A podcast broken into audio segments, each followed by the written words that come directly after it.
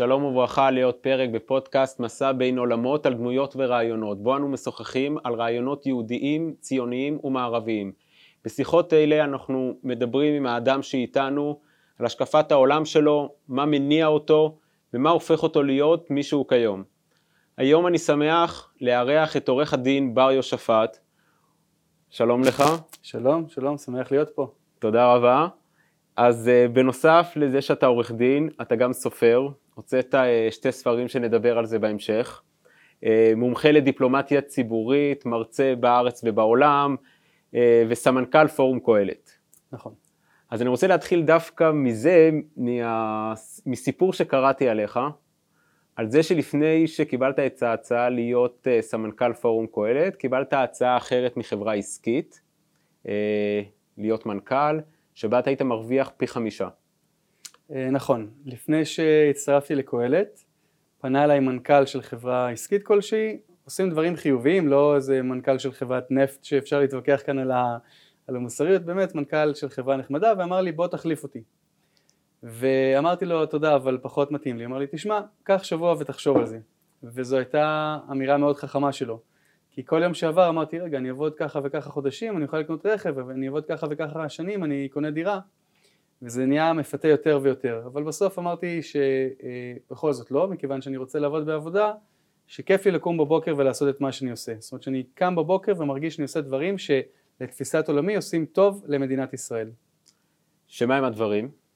יש הרבה נושאים, אני חושב שבמדינת ישראל יש לנו לצערי חמישה צירים, אמורים להיות ארבעה אה, צירי מחשבה, שזה מדיני ביטחוני, כמה אנחנו מכילים ריבונות ביהודה ושומרון או כמה אנחנו אה, חותרים להסכם מדיני, כמה כוח צבאי אנחנו מפעילים או כמה אנחנו מכילים אירועים, זה ציר אחד.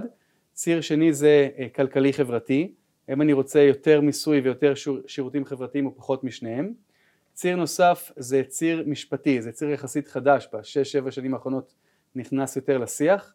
האם אני חושב שהמילה האחרונה שמורה לנבחרי הציבור, השרים, חברי הכנסת, או לפקידות, גם פקידות מאוד מאוד בכירה, כולל שופטי, משפט, שופטי בית משפט עליון ויועצים משפטיים. וציר נוסף זה ציר זהות המדינה. האם ישראל צריכה להיות יותר פרטיקולריסטית? זה לא אומר דווקא יותר אה, דתית, זה יכול להיות יותר לאומית, יותר אה, מסורתית, יותר תרבותית, אבל שהזהות היהודית היא יותר פרטיקולריסטית, או הפוך, יותר אוניברסליסטית. ציר עוד אחד שקיים לנו במדינה, שאני פחות חושב שהוא נכון כי הוא לא בריא בעיניי לחברה, הוא ציר אה, רק ביבי רק לא ביבי. זה נהיה לדעתי מין נקודת מחלוקת בעם, אבל זה לא נקודה של הגות, זה נקודה של אה, נקודה פרסונלית.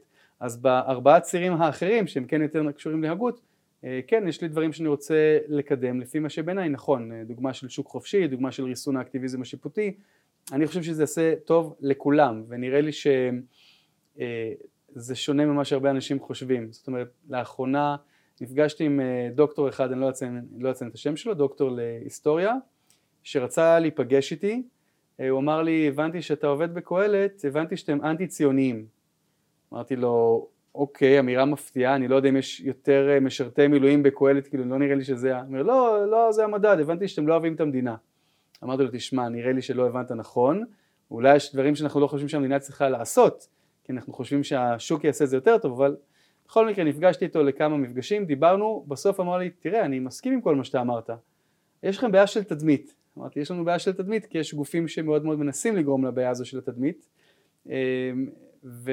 ונראה לי שמפספסים את הנקודה, שכשאנחנו רוצים שיהיה פה יותר שוק חופשי, זה אמור לעזור, במיוחד אגב למי שאין לו כסף. כי מי שיש לו המון המון כסף, לא אכפת לו אם יש רגולציה, אין רגולציה, הוא יכול, הוא כבר ימצא את הפתרון. דווקא מי שאין לו, הוא צריך את כל התחרות הזו כדי שהמחירים ירדו. אז אפרופו תדמית, אה, אתה הוצאת ספר שקוראים לזה טסתי לדבר על ישראל. ואתה גם אה, מרצה מסביב אה, לעולם, זה ספר שבו אתה מתאר את כל החוויות שלך מהרצאות בקמפוסים, קהילות יהודיות, שבו אתה מדבר על ישראל, ומעניין אותי דבר ראשון לשמוע מה מניע אותך לעשות את זה. תראה, אני עושה הרבה מילואים בצבא. זה כמו מילואים ב', מה הכוונה? אני חושב שיש קשר ישיר לתדמית של ישראל בעולם והיכולת של צה"ל לבצע תמרון טקטי. זאת אומרת, אם כל העולם יחשוב שאנחנו רעים, אז כשיהיה צוק איתן שמונה, אז בסוף יגבילו את הצעדים שלנו. חוץ מזה שיש לזה הרבה השלכות כלכליות, חברתיות ועוד דברים מהסוג הזה. ובנוסף, אני לא אוהב שמלכלכים על המדינה שלי. אז זה מה שמניע אותי. זאת אומרת, זה מה שגורם לי לעשות אה, את ה... להעביר את ההרצאות שלי, לטוס הברית ואוסטרליה, לא משנה, איפה שמזמינים אותי, ולדבר על ישראל. זהו, אני חושב שאנשים לא מספיק מבינים שבמדינות דמוקרטיות דעת הקהל מאוד חשובה כדי שהממשלות שלהם יוכלו לעשות עסקאות עם ממשלות מערביות אחרות. זאת אומרת, אם דעת הקהל במדינה מערבית היא נגד מדינה אחרת, יהיה מאוד קשה לעשות אה, עסקאות נשק לצורך העניין, וכשיש הסברה טובה, זה אומר F-15 יותר טוב. נכון, אבל אני חושב שעסקאות נשק זו דוגמת uh, קיצון. בואו נדבר על uh, אומנים שרוצים להופיע בארץ, בואו נדבר על uh, סטודנט שרוצה לעשות פוסט דוקטורט בחו"ל, uh, בואו נדבר על מישהו שרוצה סתם לבקר במדינה אחרת ושלא יתייחסו אליו בצורה עוינת או שיתקיפו אותו. אה, שזה גם כן משהו שאנחנו רואים שיש עלייה מאוד מאוד גדולה של הנושא הזה, לצערי גם בישראל, אבל בטח אה, באירופה ובטח בארצות הברית. ולכן אני חושב שיש כאן משהו שהוא הרבה יותר הוליסטי, זאת אומרת התדמית של, אה, של ישראל בעולם משפיעה על המון דברים שקורים לנו כאן. עכשיו, אם אתה שואל אותי מה יותר חשוב, היכולת שלי להילחם ולהגן על עצמי, אבל שיהיה איזה ציוצים ישראל היא מדינה איומה, או שיגידו pray for Israel, כן, תתפללו בשביל ישראל, כשהורגים אותנו, אני מעדיף את החלופה הראשונה. אבל אני לא חושב שזה או זה או זה. זאת אומרת, זה, זה מילואים ב', קודם כל צריכים לדעת אה, שאפשר להגן על עצמנו ברמה הפיזית המציאותית, אבל הרמה התדמיתית היא מאוד מאוד מאוד חשובה, יש לה השלכות שאנשים לא מתארים אפילו. זה יכול להיות החלטות של האו"ם, שבאמת אה, עכשיו מדברים על זה שבית המשפט הבינלאומי אה, הפלילי, האם הוא יחקור את ישראל, האם הוא אמור לחקור את ישראל, הרצאה בפני עצמה, יש לזה השלכות על החיים שלנו כאן. מה החוויות שלך באמת מהמקומות שבהם אתה היית באוניברסיטאות ובקמפוסים השונים בעולם?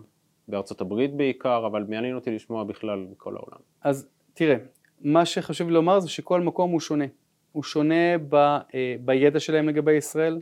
אני אנסח את זה ככה, אני הרבה פעמים אוהב להגיד את זה לישראלים. אני לוקח קבוצה של ישראלים משכילים ואני שואל אותם איך קוראים למי שעומד בראש מדינה קטנטנה שקוראים לה סין. רוב האנשים לא יודעים את התשובה.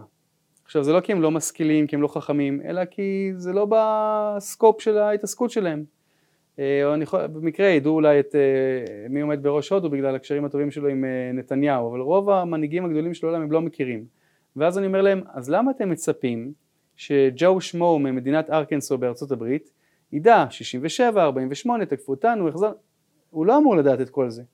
זה לא אמור לעניין אותו, הוא לא קם בבוקר מתמתח ואומר מעניין מה קורה היום עם ישראל. למעשה רוב העולם לא קם בבוקר מתמתח ושואל מה קורה עם ישראל. יש, זה לא המספרים המדויקים אבל רק בשביל הרעיון, יש אמ, חמישה עד חמישה עשר אחוזים ששונאים אותנו לא משנה מה. אנחנו נעשה פרויקט התנדבותי באפריקה, יגידו שאנחנו גונבים את האיברים. יש חמישה עד חמישה עשר אחוז שאוהבים אותנו לא משנה מה, מסיבות של אה, דת, מכל מיני סיבות אחרות. ויש לי בערך 70 אחוז באמצע שלא מתעניינים בנו. אז מה אני רוצה בעצם? הבעיה שלי שהחמישה עד חמישה עשר אחוז הראשונים, האנטי ישראלים, הם הרבה יותר נשמעים, הם עושים הרבה יותר רעש, ואני רוצה לשכנע את ה-70 אחוז ש... שבאמצע, שילכו לכיוון החמישה, חמישה עשר אחוז השניים. אז אני רוצה אה, אה, לדעת האם יש לך איזושהי תובנה אה, על אידיאולוגיות מסוימות שמשפיעות על ההסתכלות כלפי מדינת ישראל. למשל, האם יש קשר בין אה, ליברליזם לפוסט ציונות? השאלה טובה, אבל היא צריכה להיות יותר מחודדת למה אתה מתכוון כשאתה אומר ליברליזם. כיוון שבמקור אה, ליברל היה שייך למחנה הימין, כן, בא מ liberty, לא להתערב לי, חופש הדת, חופש מדת, חופש ההתאגדות, חופש הביטוי. היום ליברל בדרך כלל כשמישהו אומר שהוא ליברל אנחנו חושבים שהוא טבעוני, מחבק עצים וכן הלאה. פרוגרסיבי. פרוגרסיבי וזה ביטוי אחר. אבל לצורך העניין בוא נדבר על הליברל המודרני שבאמת יותר קרוב לתפיסה הפרוגרסיבית. אה, כן אני מוצא קשר, הוא לא קשר הכרחי אבל הוא קיים. למה הוא קיים? כמה סיבות. קודם כל אם הייתי רוצה לחדד את ההבדלים בין התפיסה השמרנית לתפיסה הפרוגרסיבית הייתי אומר כך, השמרנים אמ, פותח סוגריים קטנים, יש שמרן אנגלי, יש שמרן רוסי, יש שמרן אמריקאי, יש שמרן ישראלי, זה לא בדיוק אותו דבר, אבל יש משהו כן משותף לכולם, הכבוד לפרוצדורה, כבוד לערכים שמובילים אותנו הרבה שנים וכן הלאה. יש עוד משהו, השמרנים בכל המדינות האלה רואים את העולם כדבר טוב ורוצים לשמור עליו.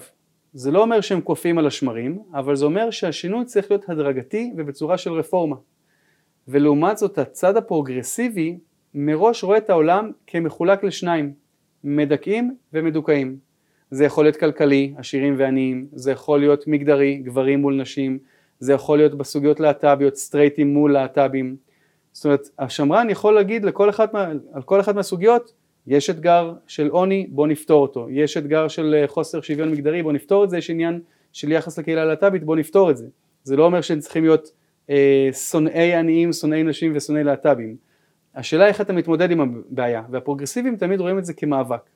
עכשיו כשאני מבין את הרעיון הזה, אני חוזר לשאלה שלך, יש אנשים שבעצם חוברים לאנשים שהם לא איתם בערכים בכלל, מה שנקרא The Red Green Alliance, הברית האדומה הירוקה, אסלאם קיצוני ושמאל רדיקלי. איך שניהם ביחד באותה הפגנה נגד ישראל?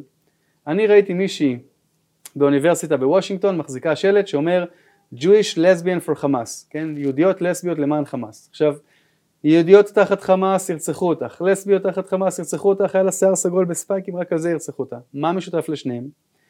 תפיסה שהיא אנטי לאומית. אני פותח סוגריים, יש את זה גם בישראל כשהיה את הרשימה המשותפת. נכון, אבל פה היה גם איזשהו ש... אינטרס, אני מסכים, אבל לפחות היה פה איזשהו אינטרס לעבור את אחוז החסימה, אז, אז אני יכול להבין את ה... לצורך משהו כזה, אני מתחבר עם אידיאולוגיות.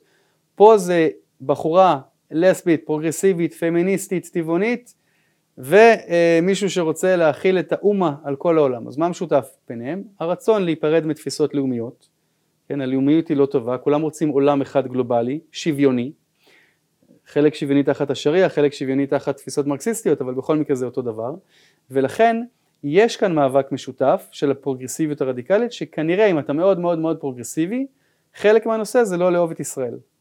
זה, זה אה, יבוא לשם. יש לזה עוד שתי סיבות. סיבה אחת זה מה שנקרא ההצטלבויות, ה intersectionality, מה זה התפיסה הזו בעצם אומרת? בתוך תרבות פוליטיקת הזהויות יש לי אה, גבר אה, לבן סטרייט, זה בתחתית הפירמידה, ומעל זה יש ריב כל פעם מה יותר חשוב, מגדר, אה, קהילה להט"בית, אה, לא יודע מה, מוסלמית וכן הלאה, ויש לך משהו שזה גם וגם וגם, גם אישה, גם טרנסג'נדרית, גם מוסלמית.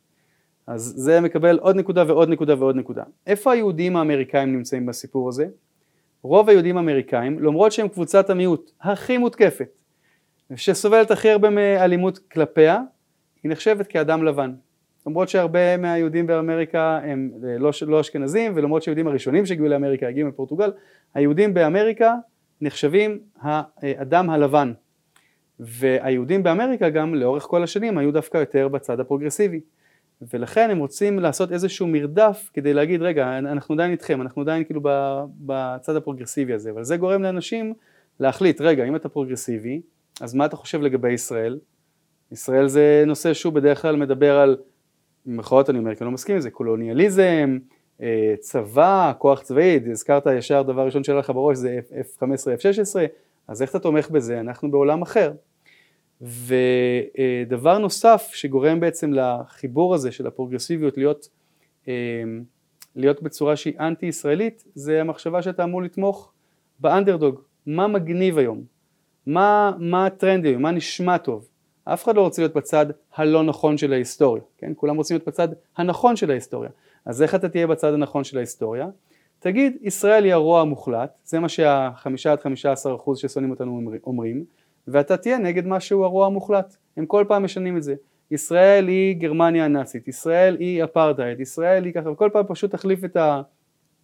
הרי עכשיו שיש את תנועת ה-Black Lives Matter בארצות הברית, כן, אז ישראל זה white supremacist, ישראל זה עכשיו עליונות גזע לבן. כל פעם שמוצאים את מה שהכי רע, אומרים זה שווה לישראל, אתה רוצה להיות בצד הטוב, אם זה שווה לישראל, אני נגד זה. כן, וזה בעצם שלושת הסיבות שאני מזהה כ- כחיבור הכרחי אה, כמעט, לא, לא רוצה הכרחי, כמעט הכרחי בין הפרוגרסיביות לבין אנטי ישראליות. אתה מרבה לדבר על אה, טעויות שנעשים גם בימין וגם בשמאל אה, בהסברה הישראלית. תוכל להרחיב עליהם? כן, ואני אתן הערה אחת מקדמית. אני משתדל לומר תדמית ישראל בעולם, כי הסברה, איך אומרים הסברה באנגלית? ההסברה. כן, אין, אין לזה באמת מילה, כן, אני אומר, אם את תני לי להסביר, אני כבר עשיתי משהו לא בסדר. אבל בסדר, זו המילה ואני מקבל את זה שמשתמשים בזה, זה קצת חלק מהנבחיות שלנו כ- כמדינה, אנחנו מצטערים שעשינו. מה זה טעות הימין וטעות השמאל בעיניי? טעות השמאל זה הדבר הבא. יש אנשים בישראל שחושבים שהאנטי ישראלים מוטרדים מהמדיניות של הממשלה. זה לא נכון. עברתי יותר מ-100 אלף סטודנטים, אין לי חריג לנושא הזה. יש אנשים שהם פרו-ישראלים והם ביקורתיים כלפינו. בסדר, גם בכנסת שלנו יש אנשים כאלה. זאת אומרת שהם נגד, אה, נגד אה, מפעל ההתנחלויות, הם רוצים שתי מדינות, או שהם בתפיסת עולם סוציאליסטית, או שהם בעד אקטיביזם הכל בסדר, גם בישראל יש וגם בחו"ל. הם לא אנטי ישראלים, הם ברי פלוגתא בשבילי, אבל הם לא אנטי ישראלים. אנטי ישראלים זה אלה שלא רוצים שישראל תתקיים בשום צורה, בשום קונסטלציה. הם לא מדברים על יהודה ושומרון, וזה מה שהשמאל הישראלי מפספס. זאת אומרת, אין הבדל בין אה, סמוטריץ' לבין תמר זנדברג, כשהם, או ניצן הורוביץ, כשהם יוצאים לקמפוס באמריקה.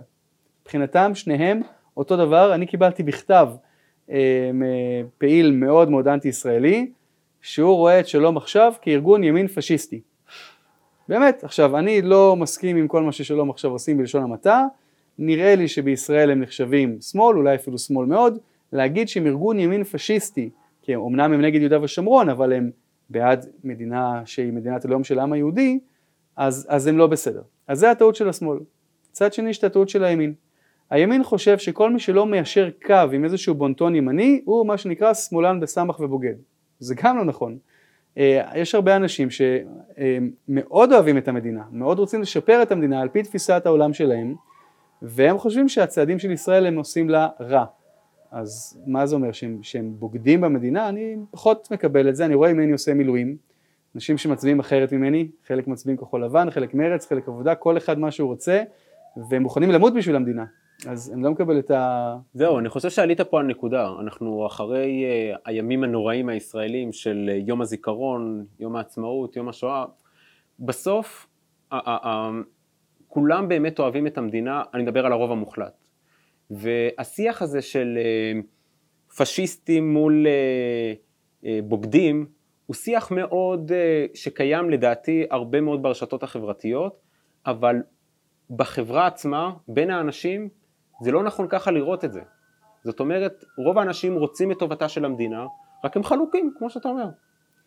אני מסכים לגמרי. אני כן, אה, לצערי, נתקלתי גם באנשים שבאחד מהפאנלים שהשתתפתי בהם הייתי מועמד בימין החדש בבחירות 2019 א', והייתי בפאנל ואמרו בוא נסיים בנימה חיובית, אז אמרתי בסופו של דבר גם עם פלוני שאיתי בפאנל אה, שבא ממפלגה שהיא מפלגת שמאל, אמרתי אם אני אראה אותו באמצע הלילה עם פאנצ'ר אני אבוא ואני אעזור לו כי בסוף אנחנו כאן ביחד.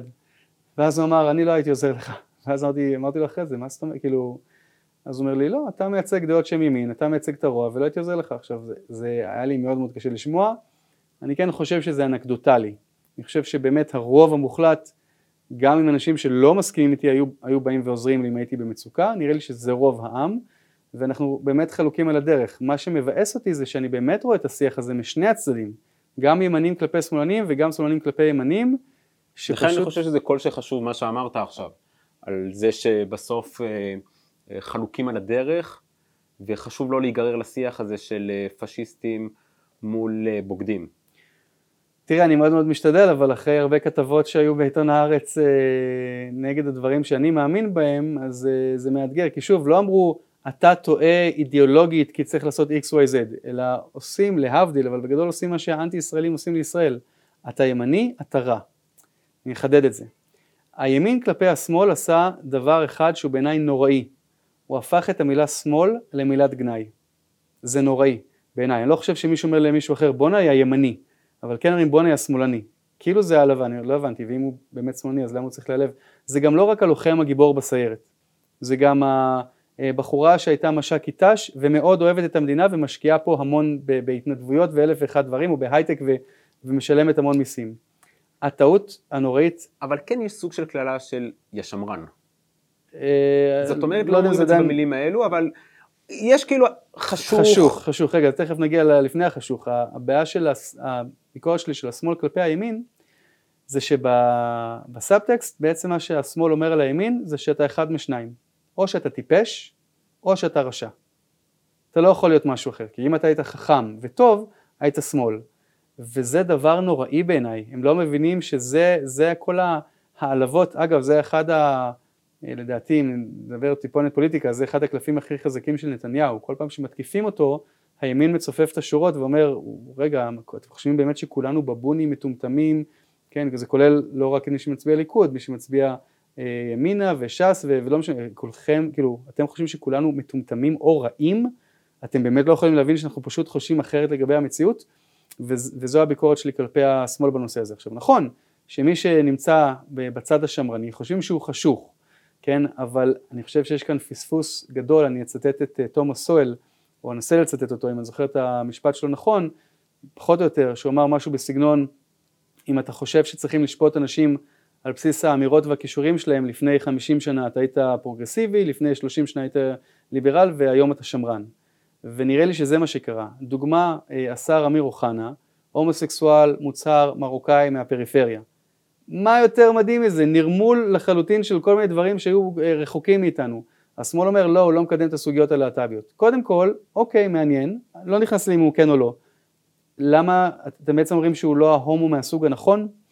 יש פה אמירה מאוד בעייתית. אה, מנכ"ל הקרן לישראל חדשה, מיקי גיצין, כל פעם שהוא שומע ערבי שנוטה ימינה, אומר הוא לא הערבי הנכון, אישה שהיא לא מקדמת את הפמיניזם הרדיקלי, אלא מקדמת פמיניזם ליברלי, אישה מוכה. היא אישה לא, כן, היא לא, היא לא, אז רגע, אז, אז אתם בעצם שופטים אנשים בשמאל, חלק, על בסיס הנטייה המינית, המגדר, המוצא, אתם ברגרסיה מוסרית.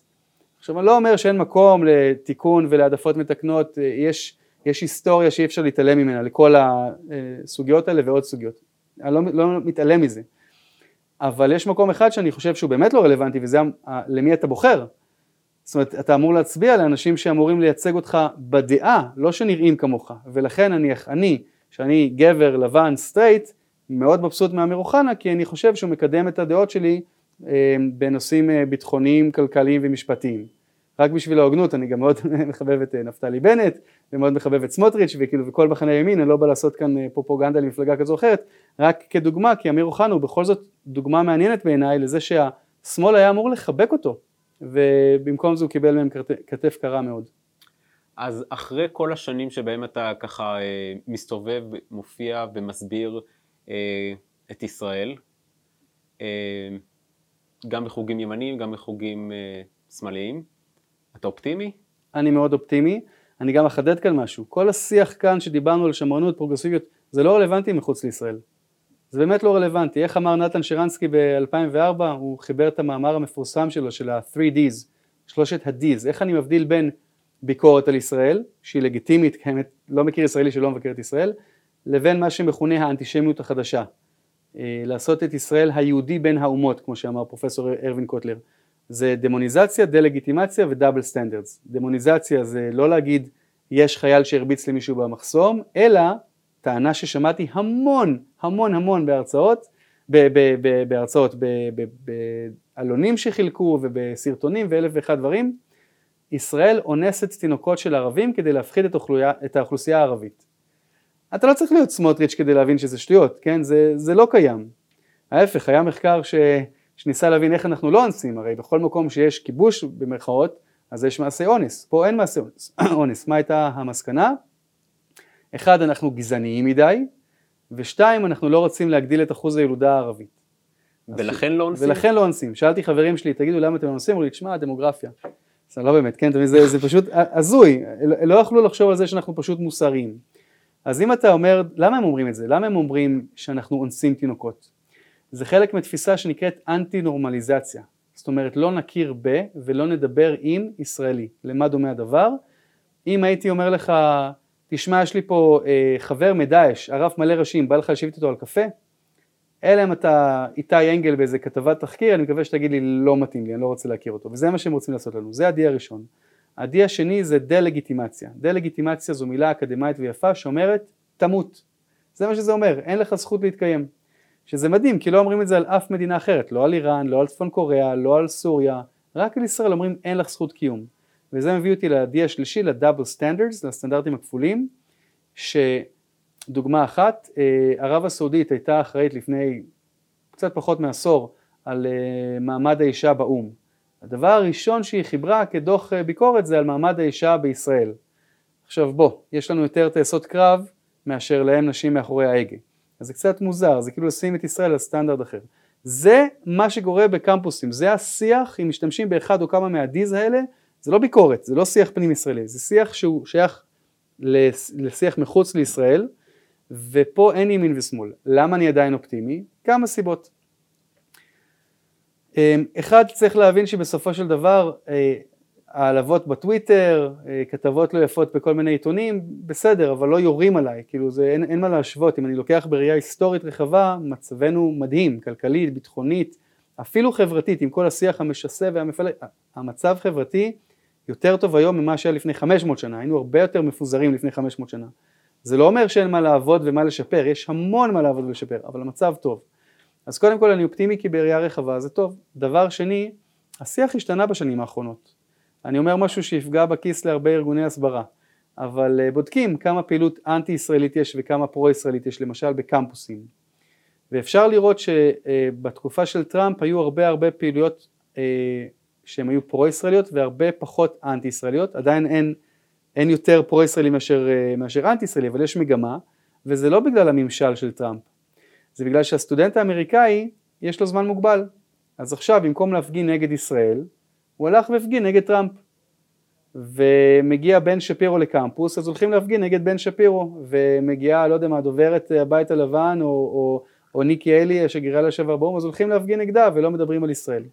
אז זה דברים שמשנים את, ה, את התהליך. מה כן הייתי רוצה אבל להדגיש בנקודה הזו שהוא לרעתנו שהוא חדש. מה חדש? אוקיי, לא אוהבים אותנו, זה לא חדש שלא אוהבים יהודים, זה, זה היה גם לפני 100 אה, שנה ו-500 שנה ו-2000 שנה ויותר.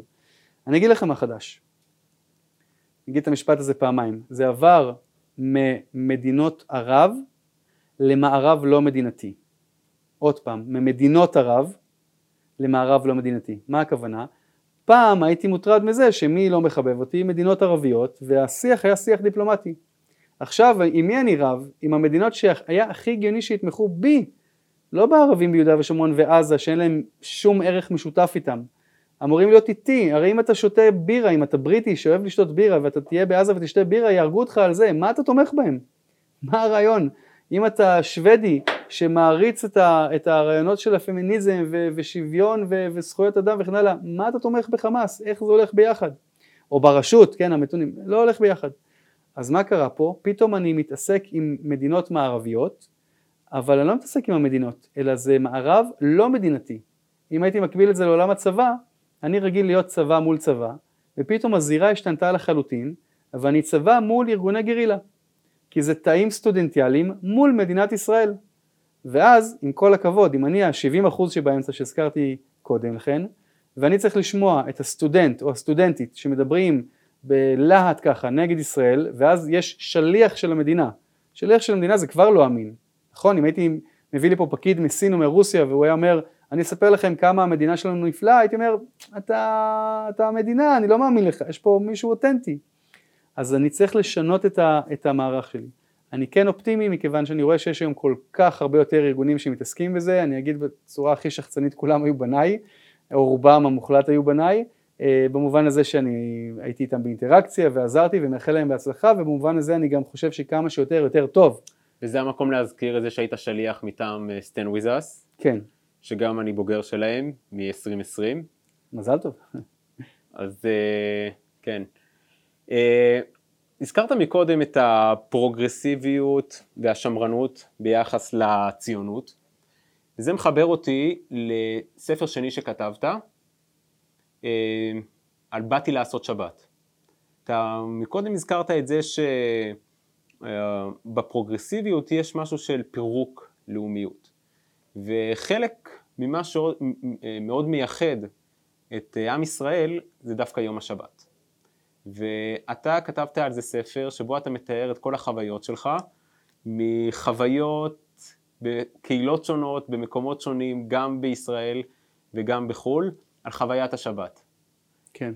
מאיפה זה מגיע? תראה, אני אוהב לראות דברים בעיניים שלי, אה, לא דרך התקשורת. זה כולל היכרות עם אה, קבוצות שונות שחי, שחיים כאן במדינה שלנו, אם זה חרדים, דתיים לאומיים, מסורתיים, חילונים, ממטולה ועד אילת, דרך כמעט כל יישוב ביהודה ושומרון, רציתי לראות איך זה, וגיליתי שכשאתה יושב עם מישהו על שולחן השבת, וזה לא משנה אם הוא חילוני, מסורתי או, או חרדי או דתי,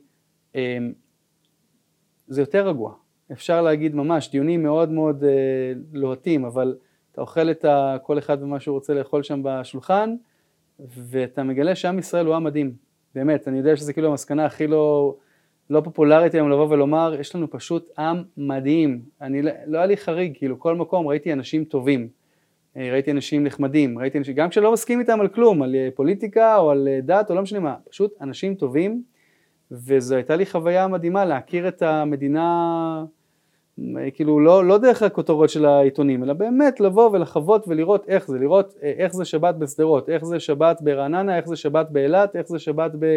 לא יודע מה, ביצהר, לבוא ולראות ולהכיר את האנשים ולראות את הבתי כנסת ולראות איך, הם, אה, איך הקהילה בנויה בכל מקום, אה, תענוג, אני חייב לומר, זה, זה באמת, יש בזה משהו כיפי, שאתה רואה שהרוב של האנשים הם אנשים טובים, זה גם נורא מרגיע אחרי זה כשאתה רואה את כל השיח הלא נחמד שאתה מקבל בתקשורת או ברשתות החברתיות. האמת שזה נכון, יש פער אדיר בין איך שהתקשורת אה, מציגה את זה שהעם מפולג, לבין איך אה, בפועל כשאתה יוצא ופוגש את האנשים פנים מול פנים.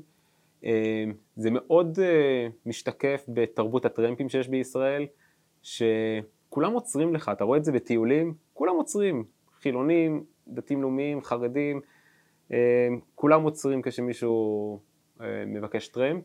תשמע, פה זה אנשים הכניסו אותי לבית שלהם, אנשים שלא מכירים אותי, נתנו לי לישון בבית שלהם ולשבת איתם בשולחן, כאילו זה, זה מאוד אינטימי.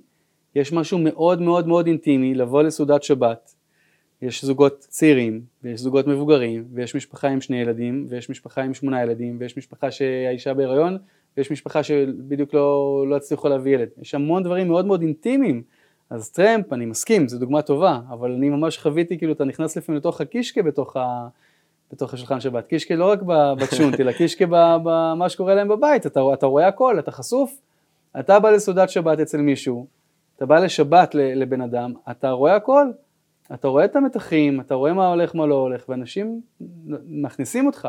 זה משהו שהוא מאוד ייחודי לעם שלנו. אני חושב שתמיד צוחקים על ישראלים שכשהם בחו"ל הם אומרים טוב בוא נלך למקום שאין בו ישראלים ואז ישר שומעים זה ומתחברים לישראלים איפה היית בצבא? מה אתה עושה? זה. אמ, אני לא ראיתי הרבה לפחות מההיכרות שלי אולי זה קיים אבל לא ראיתי אף פעם איטלקי ואיטלקי הולכים באוסטרליה ואומר אה איטליאן או זה מתחילים כאילו ליצור קשר או יפני ויפני. לא אוקיי אתה יפני. לא משנה.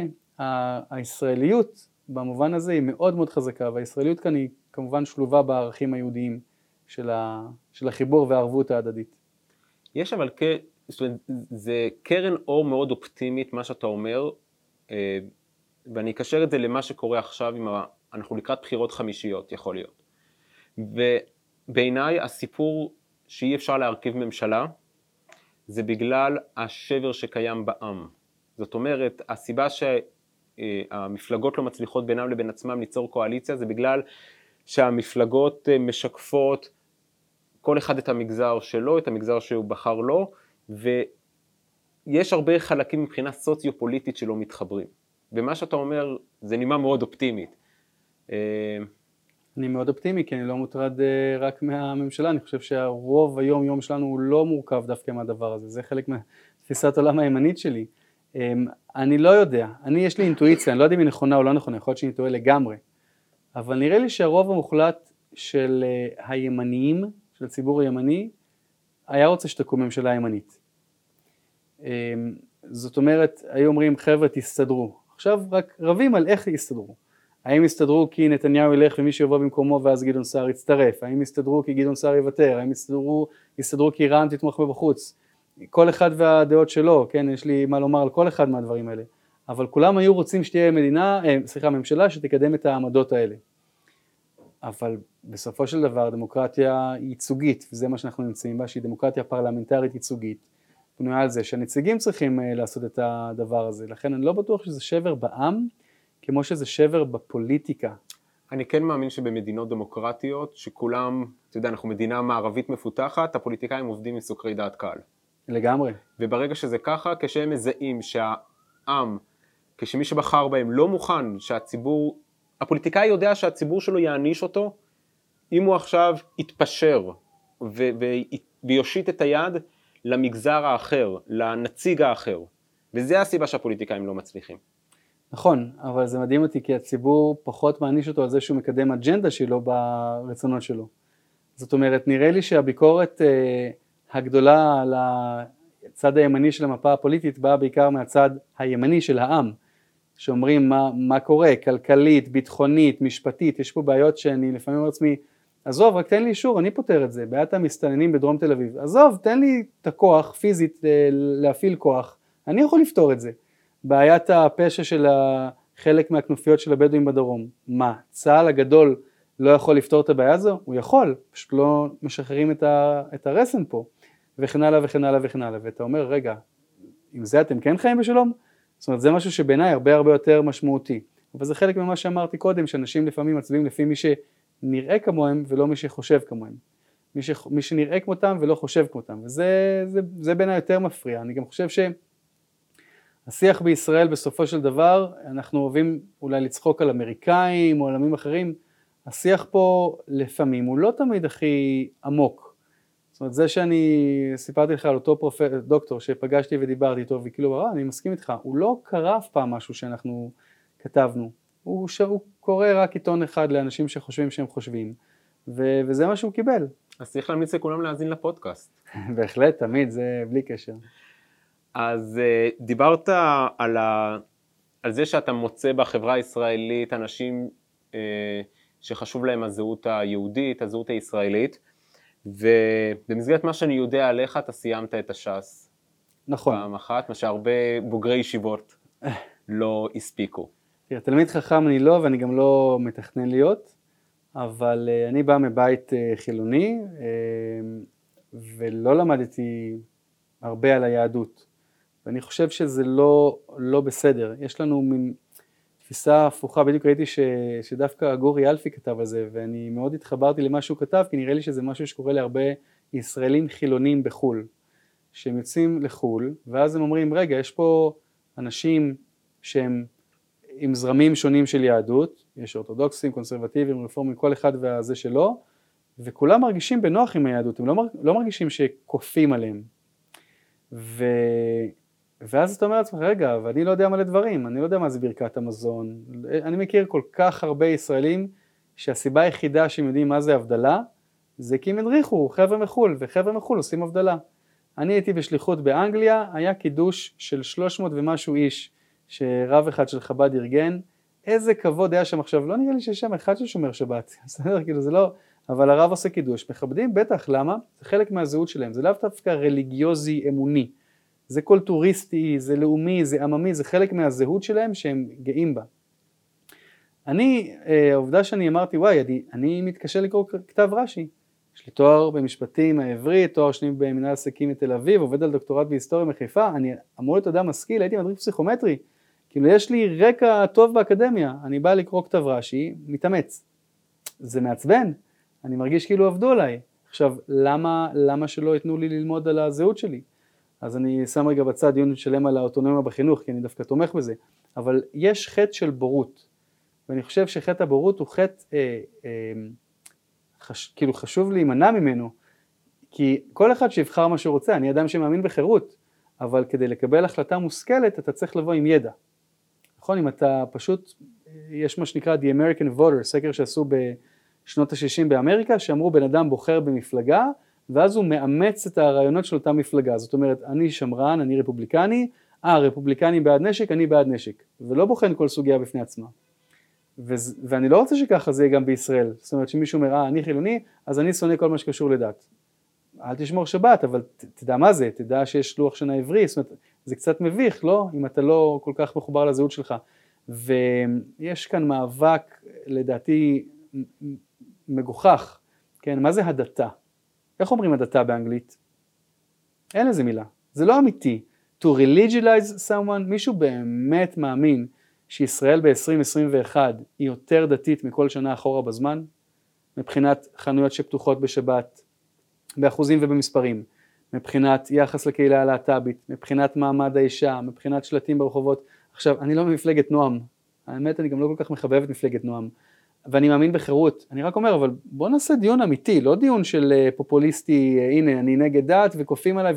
בוא רגע נראה מה המצב, מה רוצים לשפר. שוב, אני שמרן, רוצים לעשות רפורמה, בוא נראה מה צריך לתקן, איפה אני יכול לקבל יותר חירות שהמדינה תפגע בי פחות. אבל זה שמלמדים בבית ספר איזה סיפור מהתנ"ך, ואז אומרים אה, כל מיני ארגוני שמאל רדיקליים, מדיטים את הילדים, תנוחו, לא יודע, אמא שלי מורה לתנ"ך בפנסיה, אוכלת אה, בשר אחר ומחללת שבת, בסדר? אני מאוד אוהב אותה, מאוד מעריך אותה, היא מורה לתנ"ך, היא לא, היא לא דתייה, זה חלק מהזהות, מהתרבות, מהידע, אני לא רואה אף אחד בשום תרבות אחרת כל כך מפחד מהזהות שלו. הונגרים חילונים יודעים שהונגריה היא אומה נוצרית שקמה על אדמה נוצרית אירופאית והם מעריכים את סטפן הראשון הנוצרי שבנה להם את זה. אה, דנמרק, אה, שוודיה, אנגליה, ספרד, נורבגיה, כל אלה מדינות עם צלב על הדגל, עם מלך או מלכה, שחייבים להיות שייכים לכנסייה מסוימת, או אנגליקנית או קתולית או לותרנית, חייבים לשלוח את הילדים שלהם לחינוך כזה, ואף אחד לא חושב שיש שם הדתה.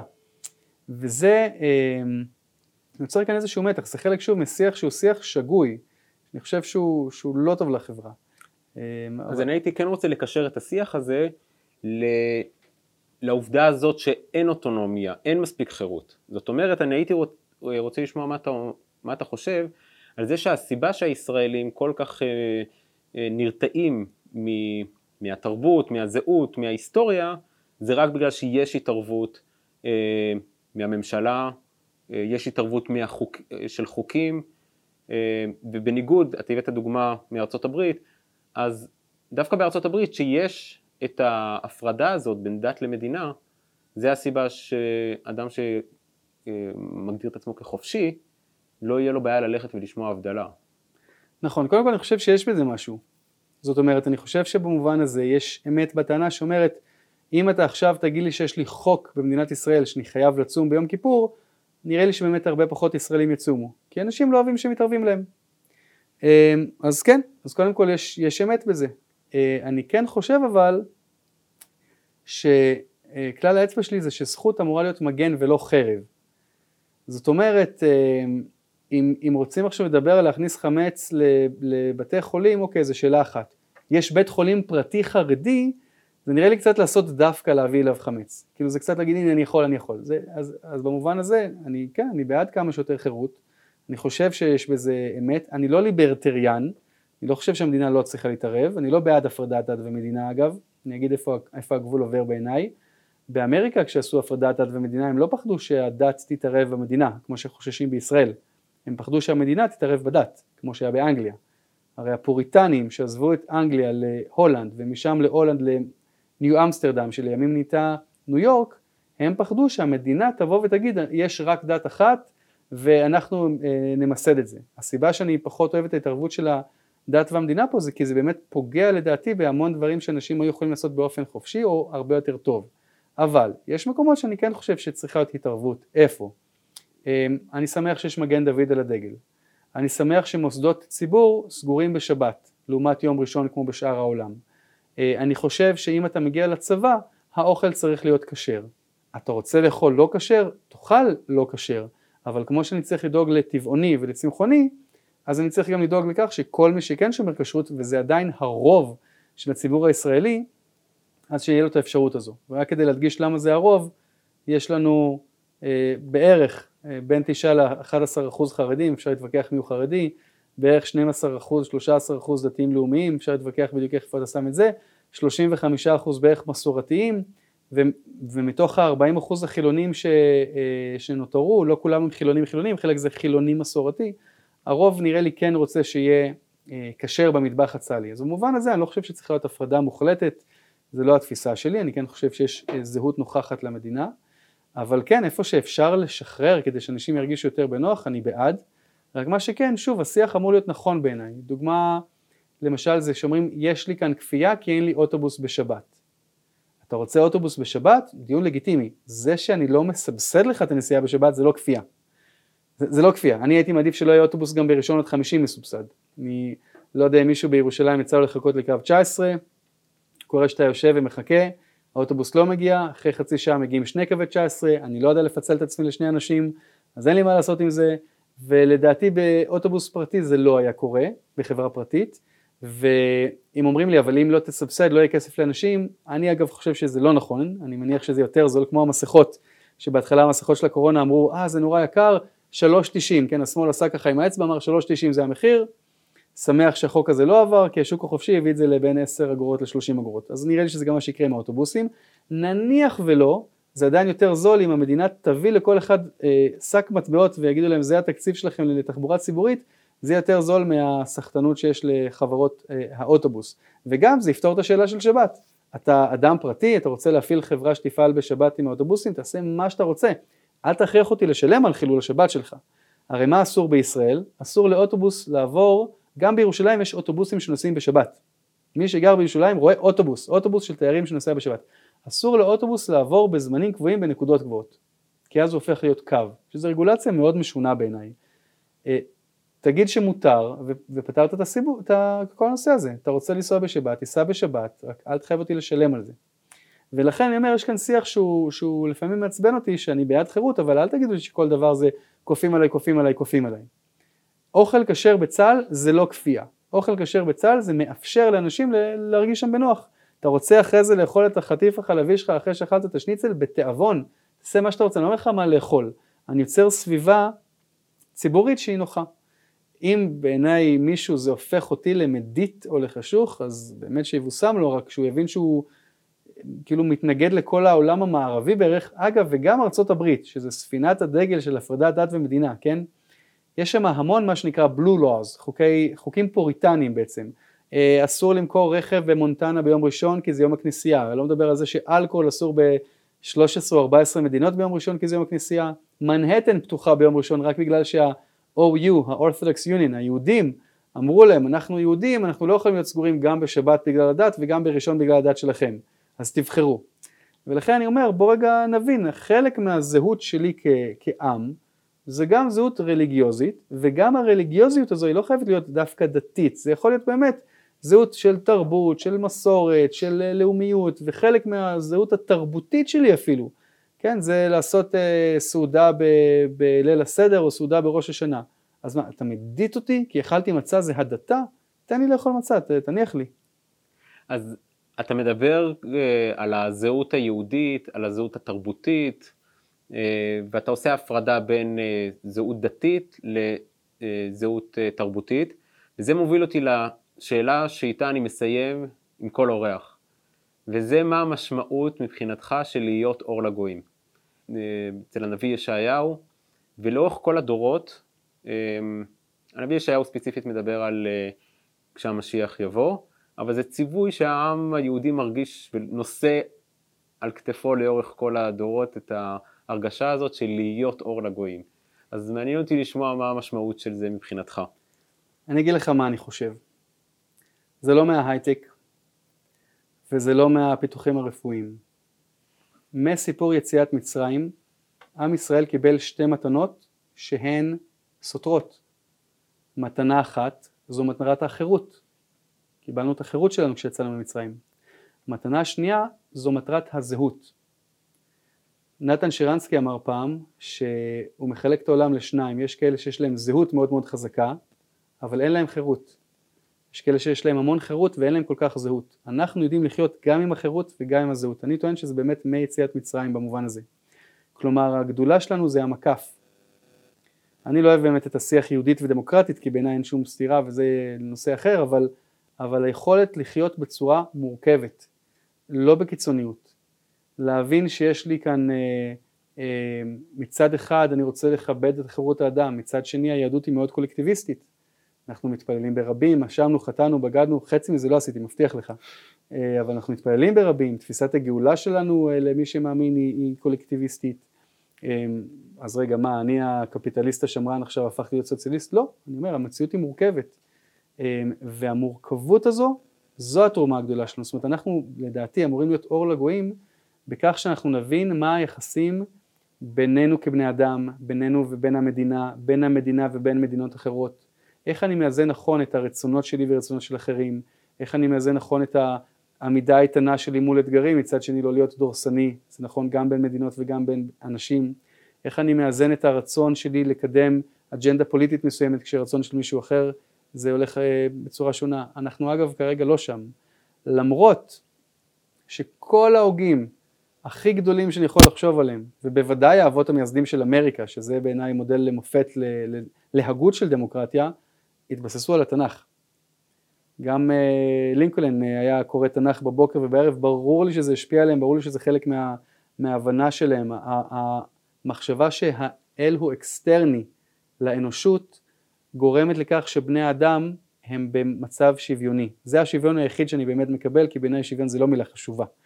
אבל שוויון הזדמנויות, זאת אומרת אין אדם שהוא מעל אדם אחר, גם אם הוא בצבע אחר, במגדר אחר, בנטייה אחרת, כבן אדם, יש לך ערך אנושי שווה. הערך שלך כבן אדם הוא שווה, כל שאר הדברים אני, שוב, אני בטח לא בעד שוויון תוצאתי, אבל הרעיון הזה הוא כבר גדולה שאנחנו הבאנו לעולם. והזהות והחירות הזו זה משהו שאנחנו הבאנו לעולם, והיכולת להתמודד עם המורכבות הזו היא היא הנקודה שיכולה להוריד כל כך הרבה מלחמות, כי אנחנו רואים שבעולם בדרך כלל זה מטוטלת כל כך קיצונית, אתה או כאן או כאן, ואנחנו אומרים חבר'ה, אפשר גם וגם. אתה קצת פה, אתה קצת פה, אתה יודע איך לעשות את זה, אתה לא עושה פשרה, כן, בגישור אנחנו אומרים פשרה עם עין, פשרה.